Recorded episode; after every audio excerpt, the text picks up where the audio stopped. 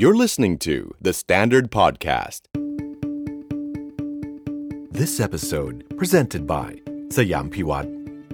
Love has no distance. รักแท้ไม่แพ้ระยะห่าง กล้าที่จะอยู่ไกลกัน อย่างเข้มแข็งด้วยใจสตรอง วันนี้คุณมีความสุขดีไหมครับ สวัสดีครับ ผมนิ้วกลมสราวุธเฮงสวัสดิ์ คุณกำลังฟังความสุขโดยสังเกตพอดแคสต์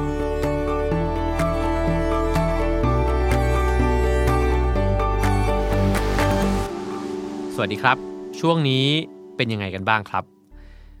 แน่นอนนะครับว่าเราทุกคนน่าจะอยู่ในสถานการณ์เดียวกันนะครับ นั่นก็คือการที่เราจะต้องรักษาระยะห่างนะครับ ไม่ว่าจะเป็นระยะห่างทางสังคม หรือว่าระยะห่างส่วนบุคคลก็ตามนะครับ แล้วระยะห่างแบบนี้เนี่ยมันมีผลยังไงกับความสุขของเรา เป็นเรื่องที่น่าตั้งคำถาม แล้วก็น่ามาชวนคุยกันนะครับ วันนี้ผมก็เลยอยากจะชวนคุณผู้ฟังนะครับ คุยกันว่า การที่เราจะต้องรักษาระยะห่างระหว่างกันเนี่ยมันมีผลไหมกับความรัก แล้วก็ความสัมพันธ์ของพวกเรานะครับ สิ่งที่เรากำลังทำอยู่เนี่ยมัน ผิดแปลกไปจากความเคยชินเดิมของเราพอสมควรนะครับ เพราะว่ามนุษย์เราเนี่ยเป็นสิ่งมีชีวิตที่จะว่าไปก็คล้ายๆ ลิงนะครับ คือเราชอบสัมผัส ถูกเนื้อต้องตัวกันนะครับ ถ้าเกิดว่าเราสนิทสนมกันเรารักใคร่ชอบพอกันเนี่ย เวลาเจอกันก็จับไม้จับมือ ตบหลัง ตบบ่านะครับ หรือว่าถ้าเป็นคนในครอบครัวก็อาจจะกอดกัน แน่นอนว่าถ้าเป็นคนรักก็มากกว่านั้น ส่วนจะมากแค่ไหนก็แล้วแต่แต่ละคนนะครับ ทีนี้พอเรารักษาระยะห่างระหว่างกันเนี่ยมันก็เลยเป็นช่วงเปลี่ยนผ่านนะครับ จากความปกติเดิมเนี่ยไปสู่การที่เราจะมีพฤติกรรมที่เป็นความปกติใหม่ หรือที่เขาเรียกกันว่า new normal นะฮะซึ่ง new normal ที่เกิดขึ้นเนี่ยก็มีตั้งแต่การที่แม้ว่าเราจะทำกิจกรรมบางอย่าง แล้วได้เจอผู้คนบ้างเนี่ย ก็จะเป็นการนั่งห่างๆกันนะครับ เพราะว่าแต่ละคนก็ระแวงซึ่งกันและกันนะครับ แล้วก็พยายามที่จะไม่เพิ่มจำนวนผู้ติดเชื้อให้เป็นภาระของเจ้าหน้าที่สาธารณสุขทั้งหลายนะครับ แต่โดยจำนวนมากเลยเนี่ยเราหลายคนนะครับที่เก็บตัวอยู่กับบ้านนะครับ เพราะว่าต่างก็พยายามให้ความร่วมมือนะครับ เราจึงเจอผู้คนน้อยลงมาก แล้วเราก็เจอคนที่เราผูกพันเนี่ยน้อยลงด้วยนะครับ สิ่งเหล่านี้เนี่ยมีผลต่อความสัมพันธ์แน่นอนนะฮะเพราะธรรมชาติอย่างหนึ่งของมนุษย์เนี่ยนะครับก็คือว่าเวลาที่เราได้สัมผัสแตะเนื้อต้องตัวกันนะครับ โดยเฉพาะคนที่เรารักแล้วก็ผูกพันเนี่ยร่างกายของเราเนี่ยจะหลั่งสารชนิดหนึ่งนะครับ ที่ชื่อว่าออกซิโทซินเนี่ยออกมา ซึ่งก็จะทำให้เรารู้สึกดี รู้สึกมีความสุขนะครับ การที่เราได้มีโอกาสใกล้ชิดแนบสนิทกันเนี่ยมันมีผลต่อความสุขของมนุษย์มาก ๆ พูดง่าย ๆ ก็คือว่าร่างกายเราต้องการการโอบกอด แล้วก็สัมผัสกันนะครับ ผมเพิ่งได้อ่านสเตตัสหนึ่งนะครับของพี่หนุ่มโตมอนสุขปรีชาเนี่ยเขียนบรรยายไว้นะครับว่าเหตุผลที่หลาย ๆ คนบ่นกัน ว่าทำไมเวลา work from home หรือว่ากักตัวเองอยู่กับบ้านเนี่ย ถึงน้ำหนักขึ้น พี่หนุ่มเนี่ยอธิบายว่า เพราะว่าเราเนี่ยโหยหาการสัมผัสเนี่ยแหละครับ แล้วที่เรากินลงไปเนี่ยก็เพื่อให้อาหารเนี่ยมันลงไปสัมผัสกระเพาะของเราครับทำไมถึงเป็นแบบนั้นนะครับ นักจิตวิทยาเนี่ยรู้กันมานานแล้วนะครับว่าการสัมผัสเนี่ยมันทำให้สารออกซิโทซินอย่างที่บอกไปนะครับ มันหลั่งออกมา ทีนี้อีกนักหนึ่งครับคือนักวิทยาศาสตร์ เขาก็ บอกด้วยนะครับว่าชั้นบุของระบบย่อยอาหารเนี่ยไม่ว่าจะเป็นกระเพาะลำไส้หรืออะไรต่างๆเนี่ยนะครับ มันมีวิวัฒนาการดั้งเดิมมาเนี่ยแบบเดียวกับผิวหนังของเราเลย คือจะว่าไปเนี่ยมันก็คือผิวหนังที่กลับเข้าไปอยู่ด้านในช่องท้องนั่นเองนะฮะลองคิดดูว่าท้องของเราก็เป็นผิวหนังใช่ไหมครับ แต่ในช่องท้องเนี่ยมันก็มีผิวหนังที่อยู่ข้างในนะครับ เพราะฉะนั้นสิ่งที่มันเกิดขึ้นเนี่ย มันจึงมีผลลัพธ์คล้าย ๆ กัน นั่นก็คือเวลาที่เรากินอาหารเข้าไปเนี่ยส่วนที่เป็นชั้นบุทั้งหลายของระบบย่อยอาหารเนี่ยนะครับ มันก็ได้รับการสัมผัส แล้วมันก็กระตุ้นให้เกิดการหลั่งสารออกซิโทซินเนี่ยออกมาเหมือนกันเลยนะครับ เพราะฉะนั้นในช่วงเวลาที่เราโหยหาการสัมผัส เราก็เลยเปลี่ยนไปเป็นการกิน เพื่อให้อาหารเนี่ยมันไปลูบไหลลำไส้แล้วก็กระเพาะของเราแทนนะครับ จึงไม่แปลกครับที่เมื่อเรามีระยะห่างระหว่างกันมากขึ้นเนี่ยเราจะต่างคนต่างค่อยๆ อ้วนขึ้นเรื่อยๆนะครับซึ่งถ้าพูดแบบนี้เราจะเห็นชัดนะครับว่าสุดท้ายแล้วเนี่ยระยะห่างเนี่ยก็จะนำมาซึ่งความรู้สึกขาดพร่องในชีวิตนะครับ มีอะไรบางอย่างเนี่ยหายไปจากชีวิตเรา บางคนอาจจะรับรู้นะครับ บางคนก็อาจจะไม่รู้ตัวด้วยซ้ำว่าอืมทำไมรู้สึกหงุดหงิด หรือว่าทำไมรู้สึก เบื่อเบื่อหรือว่ารู้สึกว่ามันขาดอะไรไปบางอย่างนะครับ ซึ่งเราอาจจะไม่รู้ก็ได้ว่าสิ่งที่ทำให้เราเป็นแบบนั้นก็คือ ความสัมพันธ์นั่นเองนะฮะในเมื่อระยะห่างส่งผลกับเราแบบนี้นะครับ มันก็จะมีคำถามว่าระยะห่างเนี่ยมันทำให้ความรักความสัมพันธ์จืดจางลงหรือเปล่านะครับ อย่างที่มีคำพูดที่ชอบพูดกันใช่ไหมครับว่า รักแท้ แพ้ใกล้ชิดนะครับ แต่ในกรณีนี้เนี่ย ผมว่ามันอาจจะทำปฏิกิริยานะครับ ส่งผลที่ต่างกันออกไปก็ได้นะครับ เพราะว่าครั้งนี้เนี่ยเราห่างจากทุกคนเลย มันไม่ได้ห่างจากแค่ใครบางคน แล้วก็ไปใกล้ชิดใครอีกคนหนึ่งนะครับ แต่เรามีโอกาสได้เจอคนที่เรารู้จักเนี่ยน้อยมาก เพราะฉะนั้นมันอาจจะส่งผลให้ระยะห่างเนี่ยกลับทำให้ความรักเนี่ยมันชัดเจนขึ้น เพราะว่าเราจะรู้สึกอยากเห็นมันนะครับ อยากที่จะ สร้างมันขึ้นมา อยากที่จะเข้าใกล้คนที่เรารักนะครับ พอพูดมาถึงตรงนี้นะครับ ก็น่าจะมีคำถามกันนะครับว่า เออ แล้วเราจะรักษาระยะห่างยังไงนะครับ ที่จะยังรักษาความสัมพันธ์ไว้ได้อยู่ด้วยนะครับ ผมลองไปค้นหาข้อมูลนะครับ แล้วก็ลองสรุปรวบยอดมานะครับ เป็นข้อๆว่า เออ มันมีเทคนิคอะไรบ้างนะครับ ในการที่เราจะ รักษาระยะห่าง แต่ว่ายังรักษาความสัมพันธ์อยู่ได้นะครับ ข้อแรกก็คือ เขาบอกว่าให้ลองสำรวจดูนะครับว่าตัวเราเองเนี่ยเป็นมนุษย์ประเภทที่ชอบอยู่บ้านหรือเปล่า ก่อนหน้านี้เนี่ยเราอาจจะเห็นสิ่งนี้ไม่ชัดนะครับ เพราะว่าเราก็มีกิจกรรมนอกบ้านอยู่ตลอดนะฮะจันทร์ถึงศุกร์ออกไปทำงานออกไปเรียน แต่ว่าอาจจะได้อยู่บ้านจริง ๆ แค่วันเสาร์หรือว่าวันอาทิตย์ ดีไม่ดีเสาร์อาทิตย์เนี่ยก็ออกไปเที่ยวอีกนะครับ ก็เลยทำให้เราอาจจะไม่เห็นตัวเองชัดว่า เออ จริง ๆ แล้วเราชอบอยู่นิ่ง ๆ หรือเราชอบเคลื่อนที่ไปนู่นมานี่นะครับ พอเราได้อยู่บ้านนานขึ้น เราจะค่อยๆเห็นครับว่า เออ จริง ๆ เราชอบอยู่บ้านนี่นะ หรือ หืม พออยู่บ้านแล้วอึดอัดมากนะครับ สิ่งนี้เนี่ยก็จะมีผลต่อความสัมพันธ์ของเราเหมือนกัน การที่เราไม่เข้าใจตัวเองนะครับว่าเราเป็นคน ชอบอยู่บ้าน หรือว่าเป็นคนที่ชอบออกไปไหนมาไหนเนี่ยมันก็อาจจะทำให้เรารู้สึกหงุดหงิดขึ้นมานะครับ เวลาที่จะต้องเปลี่ยนพฤติกรรมตัวเอง ไปเป็นพฤติกรรมที่ไม่เหมาะกับสิ่งที่ตัวเองเป็นหรือว่าธรรมชาติของตัวเรานะครับ พูดง่ายๆ ถ้าเกิดจะแบ่งแบบหยาบๆนะครับ เราอาจจะแบ่งคนออกเป็นแบบที่เขาพูดกันก็ได้นะครับว่าคุณเป็น introvert หรือว่าคุณเป็น extrovert นะฮะซึ่ง คนที่ชอบออกไปไหนมาไหนเนี่ยเวลาที่อยู่บ้านก็อาจจะเปลี่ยนอารมณ์ของตัวเองไปเลยนะครับ อาจจะเป็นคนที่หงุดหงิดง่ายขึ้นก็ได้นะครับ ในขณะที่คนที่เป็น introvert เนี่ยก็อาจจะรู้สึกสบายกว่า เวลาที่ได้อยู่บ้านนะครับ แต่ก็อีกเช่นกันนะครับ เขาก็บอกว่าคนที่เป็น introvert เนี่ยก็ไม่ควรไปเหมารวมเขาเหมือนกันว่า เขาจะชอบอยู่บ้านอยู่บ้านนะฮะเเพราะเขาเองก็ต้องการที่จะพูดคุย แล้วก็ต้องการที่จะปฏิสัมพันธ์กับคนอื่นด้วยเช่นกัน ทีนี้พอเราเข้าใจตัวเองแล้วนะครับ ว่าเราเป็นคนชอบอยู่บ้านหรือว่าไม่ชอบอยู่เนี่ยยังไงก็แล้วแต่เนี่ยช่วงนี้เราก็คงจะต้องอยู่บ้านมากกว่าปกติ แต่ถ้าเกิดว่าเรารู้แล้วว่าเฮ้ยเราอยู่บ้านแล้วอาจจะอึดอัดหงุดหงิดนะครับ เราก็อาจจะจัดตารางเวลาให้ตัวเองใหม่ ได้ออกไปข้างนอกนะฮะ โดยที่ก็อาจจะไม่จำเป็นจะต้องไปปฏิสัมพันธ์อะไรกับใคร อาจจะแค่เดินออกมาเดินเล่นในหมู่บ้านบ้างนะครับ หรือว่าออกไปซื้อของเล็กๆ น้อยๆนะครับ แถวๆ ใกล้ ๆ บริเวณบ้านบ้างก็ได้นะครับ ก็อาจจะทำให้เกิดกิจกรรมใหม่ ๆ ที่เราอาจจะไม่เคยทำมาก่อนนะครับ ทีนี้การรู้แบบนี้แล้วเนี่ยมัน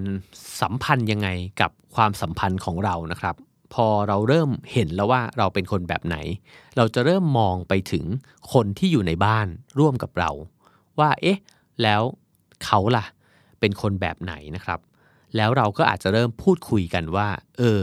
เราน่าจะสร้างกิจกรรมที่เป็นรูทีนของบ้านเนี่ยนะครับ หรือว่าของคนที่อยู่ในบ้านเนี่ยขึ้นมาใหม่ เพราะว่าเรากำลังอยู่ในช่วงเวลาที่ต้องจัดตารางเวลาในชีวิตใหม่นะครับ แล้วก็ มาลองคุยกันครับว่า เออ ถ้าอย่างนั้นตอนเช้าเรามาทำกิจกรรมนี้ด้วยกันไหม เรานั่งกินกาแฟด้วยกันไหมนะครับ หรือว่าเราจะดูซีรีส์ตอนกลางคืนด้วยกันไหม แล้วระหว่างที่พูดคุยเนี่ยก็อาจจะเห็นระยะห่างที่เหมาะสมของกันและกัน มันจะไม่เป็นการยัดเยียดความต้องการของคนคนหนึ่งเนี่ยไปให้อีกคนหนึ่ง เพราะบางคนอาจจะรู้สึกว่าอยากอยู่ตัวติดกันตลอดเลยอะอยากคุยด้วยตลอดนะครับ แต่พอเราอยู่ด้วยกันเข้าจริง ๆ อีกคนหนึ่งเนี่ยอาจจะรู้สึกว่าเขาต้องการเวลาที่สงบสงบหรือว่าเข้าไปอยู่ในถ้ำของตัวเองบ้างนะครับ สิ่งนี้อาจจะเห็นไม่ชัดในช่วงชีวิตที่ผ่านมา แต่เราจะเห็นสิ่งนี้ชัดขึ้นนะครับ และมันอาจจะเป็นข้อดีด้วยซ้ำไป ที่เราจะได้เข้าใจธรรมชาติของคนที่อยู่ใกล้ ๆเรามากขึ้นนะครับ พอพูดถึงการจัดตารางเวลานะครับ ก็จะมาเข้าสู่อีกธรรมชาติหนึ่งของมนุษย์เรา คือมนุษย์เราเนี่ยมักจะว้าวุ่นใจ เวลาที่เราควบคุมอะไรไม่ได้เลยในชีวิต นั่นเป็นเหตุผลครับที่เวลาที่เรามีแผนการเนี่ยเราจะรู้สึกสงบจิตสงบใจมากขึ้นนะครับ ทีนี้จากชีวิตที่มันเคยเป็นรูทีน จนกระทั่งเป็นประจำของตัวเองไปแล้วเนี่ยมันก็ไม่จำเป็นจะต้องมานั่งวางแผนใช่ไหมครับ แต่พอตารางเหล่านี้เนี่ยมันถูกยกออกไปเลย เราจึงจะต้อง สร้างตารางขึ้นมาใหม่นะครับ ไม่งั้นเนี่ยเราจะกลายเป็นคนที่ตื่นขึ้นมา แล้วก็รู้สึกว่า เอ๊ะวันนี้ฉันจะต้องทำอะไร แล้วก็ควบคุมชีวิตตัวเองไม่ค่อยได้นะครับ ในแง่ความสัมพันธ์เนี่ยตารางชีวิตแบบนั้น ก็มีความสำคัญเหมือนกันนะครับ ว่า เอ๊ะตกลงแล้วเราจะกินข้าวด้วยกันกับคนในบ้านเนี่ยบ้างไหม แต่ก่อนอาจจะกลับบ้านคนละเวลาใช่ไหมครับ แต่เดี๋ยวนี้อาจจะนั่งทำงานอยู่ที่บ้านอยู่ด้วยกันเนี่ย เราก็อาจจะมีการพูดคุยนะครับ สร้างบทสนทนาว่า เออ จริง ๆ แล้ว เราอยากจะจัดตารางเวลาร่วมกันยังไง นอกจากนั้นเนี่ยตารางเวลานะครับ อาจจะถูกจัดไว้สำหรับสิ่งที่เรารู้สึกว่ามันดูไม่ค่อยจำเป็น แต่จริง ๆ มันอาจจะจำเป็นมากนะครับ เช่น เราอาจจะต้องมีตารางเวลาหรือเผื่อเวลาไว้ คุยเล่นกับเพื่อนบ้างนะครับ มันอาจจะเป็นการโทรหาเพื่อนสนิทสักคนที่ เราเคยนั่งคุยกับเขาบ่อยๆ หรือกลุ่มเพื่อนที่เคยเฮฮาบ้าบอกันนะครับ หรือว่านัดกินข้าวเย็นด้วยกันเนี่ย ตอนนี้เราไม่ได้ทำแบบนั้นแล้วเนี่ย ก็อาจจะต้องมีตารางเวลาในการที่จะคุยออนไลน์กันบ้างเป็นครั้งคราวนะครับ เพื่อที่จะกระชับความสัมพันธ์นี้ รวมถึงเพื่อนที่ทำงานก็ด้วยนะฮะ เราอาจจะคิดว่าเพื่อนที่ทำงานเนี่ยเราได้แค่คุยกันเรื่องงาน แต่เวลาที่เราไม่ได้เจอกันที่ที่ทำงานแล้วเนี่ย เราก็อาจจะอ๋อขึ้นมาก็ได้ว่าเออแฮะจริง ๆ คนเหล่านี้เนี่ยเวลาทำงานเนี่ยเราคุยเล่นกับเขาด้วยในอีกมิติหนึ่งนะครับ เพราะฉะนั้น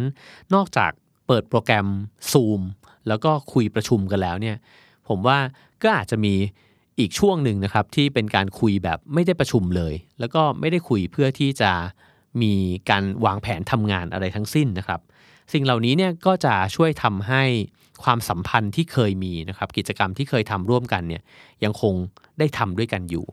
แต่ถ้าเกิดว่ามันไม่มีรูทีนเนี่ยเราอาจจะรู้สึกก็ได้ครับว่า เราควบคุมความสัมพันธ์เหล่านี้เนี่ยเอาไว้ไม่ได้ อีกความสัมพันธ์หนึ่งที่น่าสนใจนะครับ แล้วก็น่าที่จะใส่ใจด้วยนั่นก็คือ ถ้าเกิดเรามีผู้สูงอายุนะครับอยู่ที่บ้านเนี่ยเราอาจจะ ลองถามนะครับ หรือว่าลองนั่งคุยกันดูนะครับ ว่าเขารู้สึกยังไงบ้างนะครับ ในช่วงเวลาแบบนี้ เพราะมีตัวอย่างมากมายเลยนะครับ โดยที่ปรากฏอยู่ในข่าวต่างประเทศเนี่ยแล้วพบว่าผู้สูงอายุเนี่ยไม่สามารถที่จะดูแลตัวเองได้ในสถานการณ์แบบที่เป็นอยู่นะครับ เพราะว่าเขาฟังข่าวแล้วเขาก็ทราบนะครับว่าเขาเป็นกลุ่มเสี่ยงที่จะติดเชื้อได้ง่าย แล้วก็มีโอกาสที่จะเป็นอันตรายจาก เชื้อโควิด -19 เนี่ยนะฮะมีจำนวนมากเลยในเมืองนอกที่ไม่กล้าออกจากบ้านไปซื้อของ เพราะฉะนั้นผู้สูงอายุในบ้านเนี่ยก็น่าจะชวนคุยดูนะครับ แล้วก็อาจจะจำเป็นที่จะต้องดูแลจิตใจเขาให้ดีขึ้นกว่าที่เคยดีอยู่แล้วอีกนะครับ เราอาจจะไม่รู้เลยก็ได้ว่าเขามีความกังวลมากกว่าคนในวัยหนุ่มสาวมากแค่ไหนนะครับ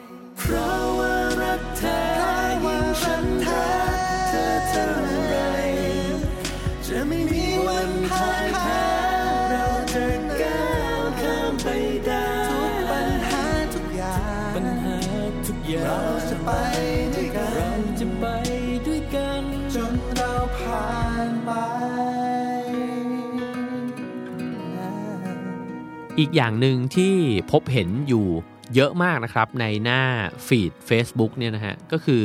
การลองสร้างสรรค์วิธีสนุกใหม่ๆนะครับกับเพื่อนๆ หรือว่าคนในครอบครัวนะครับ เช่นถ้าเป็นออนไลน์เนี่ยเราก็อาจจะแท็กเพื่อนไป ให้มาร่วมทำกิจกรรมหลายๆ อย่างร่วมกันนะครับ ผมเห็นเพียบเลยนะครับ แล้วก็มีเพื่อนแท็กมาเยอะแยะเต็มไปหมดนะครับ ตั้งแต่ให้ลองยืนด้วยหัวนะฮะเอาหัวยืน ต่างเท้าแล้วก็ชูเท้าขึ้นนะครับ อันนี้ชาวโยคะจะนิยมกันมากนะครับ แล้วก็แท็กประเภทที่แพลงนะฮะให้แพลง5 นาทีนะครับ หรือว่าวิดพื้นซิทอัพสายสุขภาพเนี่ยก็มากันเยอะมาก ผมก็รู้สึกว่าทุกคนก็ดู enjoy แล้วก็มีความสุขมากนะครับ กับการ challenge กัน แล้วก็ติดตามดูว่าเพื่อนเนี่ยจะทำได้มากน้อยแค่ไหนนะครับ ส่วนสายภาพยนตร์เนี่ยก็ แท็กกันมาเยอะเหมือนกันนะฮะว่าให้โพสต์โปสเตอร์หนัง 7 เรื่องนะครับลงไป หลังจากนั้นมันก็จะเกิดบทสนทนานะครับ ผมเชื่อว่าจะมีกิจกรรมให้แท็กเนี่ยอีกเยอะมากนะครับ แล้วก็มองในมุมที่ดีเนี่ยมันก็เหมือนเป็นการทำความรู้จักเพื่อนในมุมที่เราอาจจะไม่เคยรู้จักนะครับ ผมเนี่ยได้เห็นเพื่อนๆหลายคนเลยว่าอ๋อเขาชอบหนังแบบนี้นะฮะแล้วก็เราก็มองไปที่บุคลิกเขาว่า เออ หนังที่เขาชอบมันก็สะท้อนความเป็นตัวตนเขาอยู่เหมือนกันนะครับ หรือกับคนในบ้านก็อาจจะลองนัดเวลากินข้าวพร้อมหน้ากันนะครับ อาจจะลองเมนูใหม่ๆ อาจจะทำอาหารร่วมกันนะครับ อาจจะมีวิธี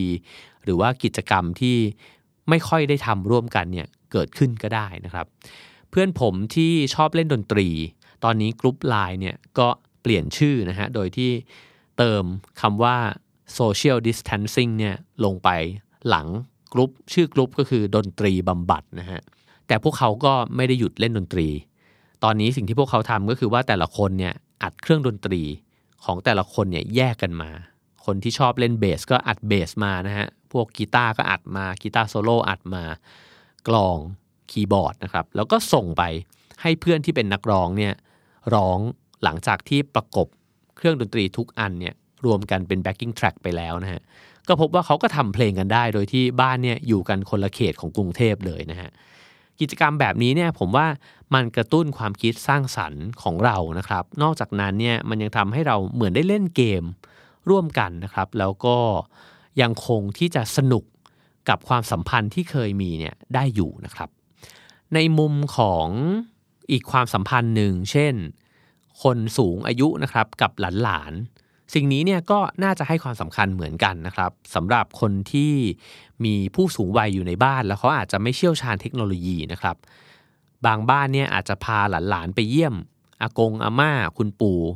คุณย่าคุณตาคุณยายอยู่สม่ำเสมอนะครับ แล้วพอหลานไม่ไปเนี่ยผู้สูงอายุทั้งหลายเหล่านี้เนี่ยเขาอาจจะคิดถึงเด็กๆ เหล่านั้นก็ได้นะครับ เพราะฉะนั้นเนี่ยในเรื่องของความอ่อนไหว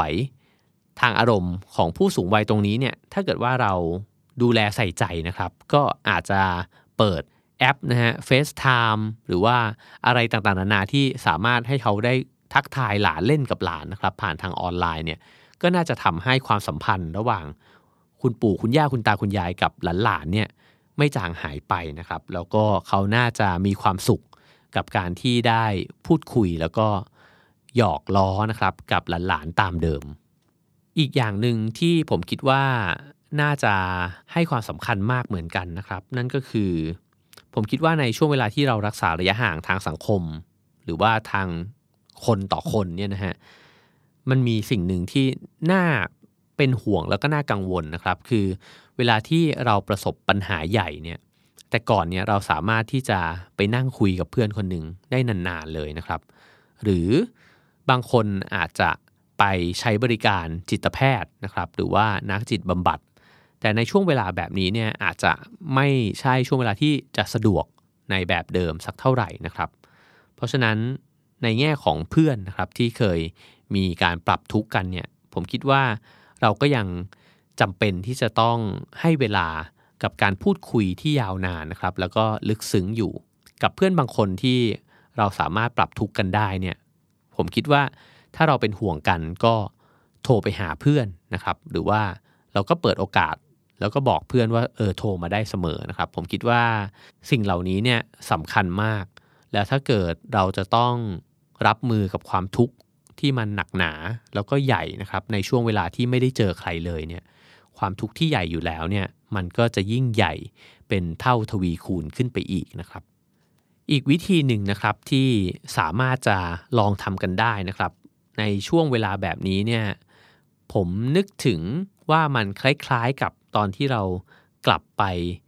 อยู่ในช่วงเรียนอยู่มหาวิทยาลัยนะครับ แล้วก็กิจกรรมหนึ่งที่ทำเรารู้สึกดีมากก็คือเขียนจดหมายหากันนะครับ ในช่วงเวลาแบบนี้เนี่ยถ้าเกิดว่าใครมีเวลาว่าง ผมว่าลองหยิบจดหมายขึ้นมานะครับ แล้วก็หยิบกระดาษเขียนจดหมายเนี่ยขึ้นมาเขียนจดหมายหาเพื่อนซีๆนะครับแล้วก็ลองโต้ตอบไปมา ก็อาจจะเป็นกิจกรรมที่น่ารักแล้วก็ทำให้เราได้เก็บ จดหมายนี้เนี่ยในช่วงเวลานี้เก็บไว้ด้วยเหมือนกันนะครับ ก็อาจจะเป็นความทรงจำหนึ่งที่เวลาที่หยิบขึ้นมาดูในอีก 5 ปี 10 ปีข้างหน้าเราจะจำได้ว่า เฮ้ย ตอนนั้นที่มันมีโควิด -19 เนี่ย เราก็เขียนจดหมายหากันนะฮะ หรือถ้าขี้เกียจเขียนจดหมายก็อาจจะเป็นโปสการ์ดก็ได้นะครับ นอกจากนั้นอาจจะวาดรูปหรือทำอะไรบางอย่างที่เป็นของที่ทำขึ้นมาเองนะครับ ส่งหากันก็ได้ ผมคิดว่านี่ก็เป็นวิธีกระชับความสัมพันธ์แบบหนึ่งที่ที่คราฟนะฮะคือมีการใส่ใจลงไปในนั้นนะครับ นอกจาก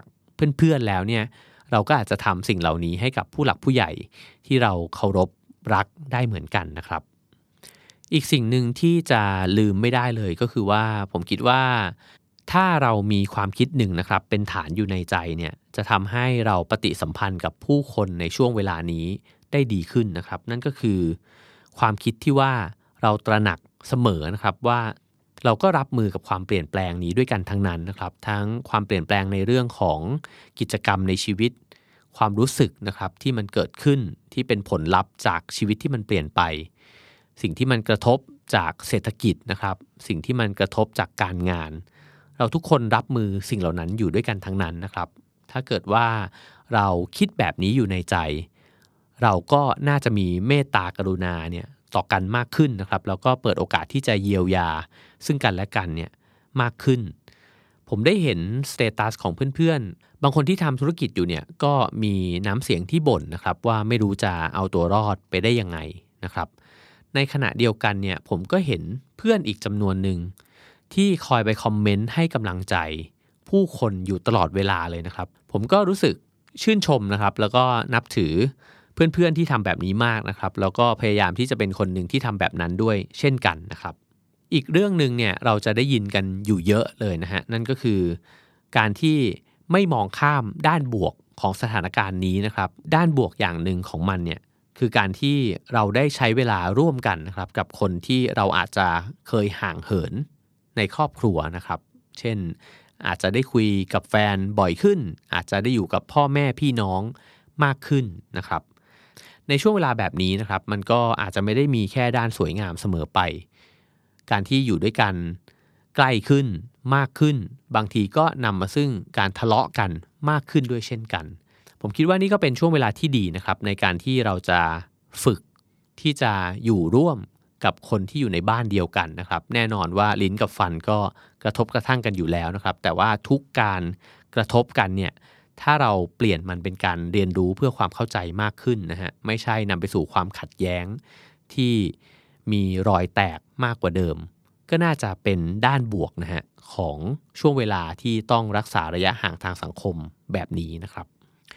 ผมเพิ่งได้เห็นคลิปหนึ่งนะครับในเพจ BBC ของอังกฤษนะฮะเขาเล่านะครับว่ามีชายหนุ่มคนหนึ่งนะฮะที่เคยทำงานหนักมากเลย แล้วก็ เป็นคนที่ค่อนข้างแข็งกระด้างนะครับ ไม่ค่อยได้มีปฏิสัมพันธ์กับคุณย่าในบ้านสักเท่าไหร่ แต่เขาก็อยู่บ้านร่วมกับคุณย่านะครับ ในช่วงเวลาที่เขาจะต้องกักตัวเองอยู่กับบ้านแล้วก็ work from home แบบนี้นะฮะกลายเป็นว่าเขาได้มีความสนิทสนมกับคุณย่าเนี่ยมากขึ้นในแบบที่ทุกคนตกใจนะครับ เหตุการณ์มันเริ่มต้นขึ้นในวันหนึ่ง ที่ย่าเนี่ยเดินมาบอกกับเขาว่า เออเนี่ยย่าเคยพยายามที่จะให้เขาเนี่ยลุกขึ้นเต้น แล้วก็เต้นด้วยกันกับย่านะครับ แต่สิ่งนั้นเนี่ยมันไม่เคยเกิดขึ้นเลยนะครับ แล้ววันนั้นนั่นเองเนี่ยแหละที่เขาก็จับมือคุณย่า แล้วก็เต้นระบำไปด้วยกันนะครับ หลังจากนั้นก็กลายเป็นว่าหัวเราะ แล้วก็มีความเบิกบานกันมากนะฮะ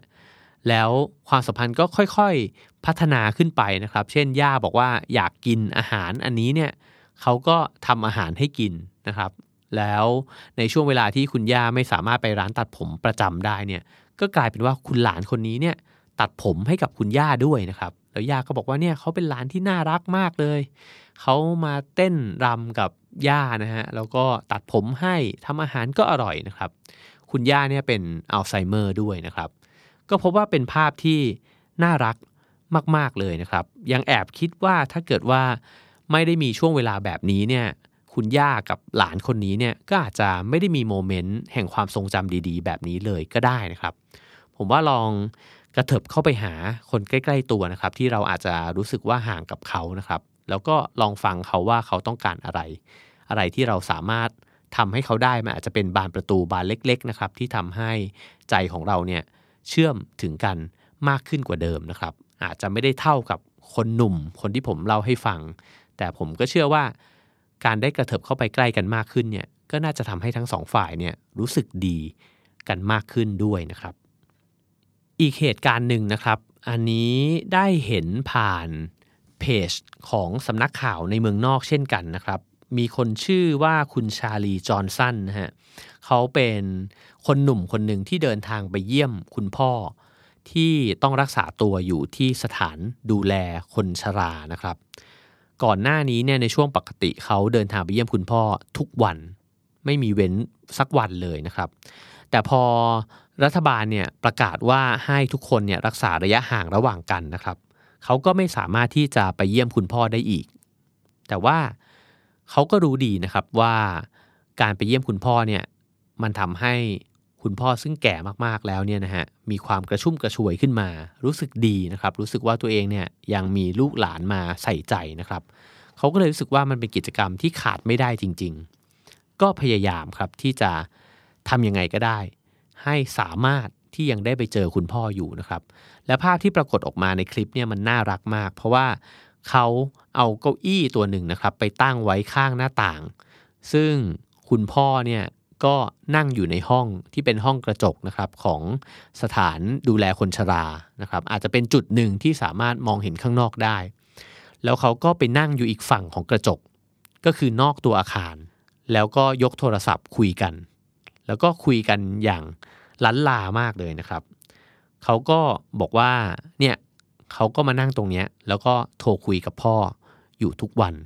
เพื่อที่จะรักษาความสัมพันธ์นั้นไว้นะครับ แล้วก็ทำให้คุณพ่อเนี่ยรู้สึกได้ว่าความรักของเขามันไม่ได้หายไป พร้อมๆกับสิ่งที่มันเกิดขึ้นในสถานการณ์ของไวรัสโควิด -19 นี้นะครับ พอได้ฟังเรื่องราวแบบนี้นะครับ ก็เลยรู้สึกนะครับว่าจริงๆแล้ว การที่เราจะห่างกันหรือไม่ห่างกันเนี่ยมันอาจจะไม่ได้อยู่ที่โรคภัยไข้เจ็บ หรือว่าเชื้อโรคใด ๆนะครับ แต่ว่ามันอยู่ที่ตัวเรานั่นเองแหละว่า ในสถานการณ์ต่างๆเนี่ยเราสามารถที่จะปรับตัว เพื่อที่จะทำให้ความสัมพันธ์ดีขึ้น หรือว่าเพื่อที่จะรักษาความสัมพันธ์ไว้ให้คงเดิม ได้มากน้อยแค่ไหนนะครับ แล้วจริงๆ สถานการณ์ของไวรัสมันก็เป็นแค่โจทย์โจทย์หนึ่งเท่านั้นในชีวิตเรา แล้วมันก็ทดสอบเราเสมอครับว่า เมื่อเกิดความเปลี่ยนแปลงขึ้นในชีวิตเนี่ยเราจะยังรักษาความสัมพันธ์ที่เราให้ความสำคัญเนี่ยไว้ได้มากน้อยแค่ไหนนะครับ ในชีวิตเรามีโอกาสที่จะมีบททดสอบของความสัมพันธ์เกิดขึ้นมากมายครับ เช่น แฟนไปเรียนต่อเมืองนอก ลูกไปอยู่เมืองนอกแล้ว รู้สึกยังไงหรือคิดถึงคุณพ่อคุณแม่อยู่หรือเปล่านะครับ มีอะไรอีกมากมายครับที่มันเกิดขึ้นเพื่อทดสอบเรา และถ้าเกิดว่าเราเห็นความสำคัญของความรักความผูกพันจริง ๆ เนี่ยเราก็มักจะรักษามันไว้ได้นะครับ ข้ามผ่านเหตุการณ์นั้นไปได้ และเมื่อข้ามผ่านเหตุการณ์นั้นไปเนี่ยความรักความสัมพันธ์ก็มักจะแข็งแรงขึ้นด้วยซ้ำเพราะว่าการเจอกันแต่ละครั้งเนี่ยมันเข้มข้นขึ้นลึกซึ้งขึ้นนะครับ การได้พูดคุยกันแต่ละครั้ง มันรู้สึกว่ามันมีคุณค่านะครับ เพราะว่าเราโหยหาบทสนทนา โหยหา การที่เราจะได้ล้อเล่นกัน การที่เราจะได้พูดคุยรับฟังกัน และจะว่าไปแล้วเนี่ยเราก็มีความรัก แล้วก็ความสัมพันธ์ไว้นะครับ ก็เพื่อที่จะอยู่ข้างกันในช่วงเวลายากๆแบบนี้เนี่ยแหละครับคำว่าอยู่ข้างกันเนี่ยอาจจะไม่ได้หมายความว่าอยู่ข้างๆตัวกันนะครับ แต่มันคือข้างๆกันในความรู้สึก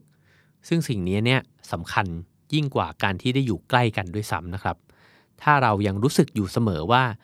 เออ ในวิกฤตแบบนี้เนี่ย มันก็ยังมีคนที่อยู่ข้างเรา ในความรู้สึกอยู่เสมอ เราก็ยังจะมีพลังนะครับในการที่จะฝ่าฟันปัญหาอุปสรรคต่างๆเนี่ยไปให้ได้ และคนที่มีคนอยู่ข้างๆในใจเนี่ยนะครับ หรือว่าคนที่มีความสัมพันธ์ที่ดีเนี่ยก็มักจะเป็นคนที่มีความสุข และถ้าหากความสัมพันธ์ของเราเนี่ยดีนะครับ เราก็น่าจะยังมีความสุขได้ แม้ในสถานการณ์วิกฤต อย่างในตอนนี้ก็ตาม ขอให้ทุกคนมีความสัมพันธ์ที่ดี ขอให้ทุกคนมีความสุขครับ The Standard Podcast Eye Opening for Your Ears